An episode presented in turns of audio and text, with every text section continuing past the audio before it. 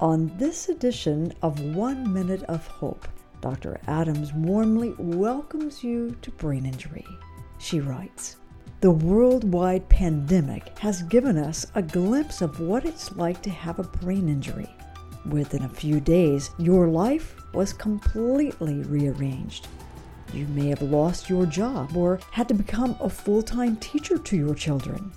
Your social life has become incredibly small, just a few family members, maybe. My friends with brain injury have said, Welcome to my world. Yes, the shelter in place has given us a peek, no, an experience of what it's like to lose your social network, your job, and your life as you've known it. May we honor this time by offering more grace to our brain injury survivors, for now we have a taste of their life. Dr. Adams would love to talk to you. If you'd like to send her a comment, visit her at hopeafterbraininjury.org.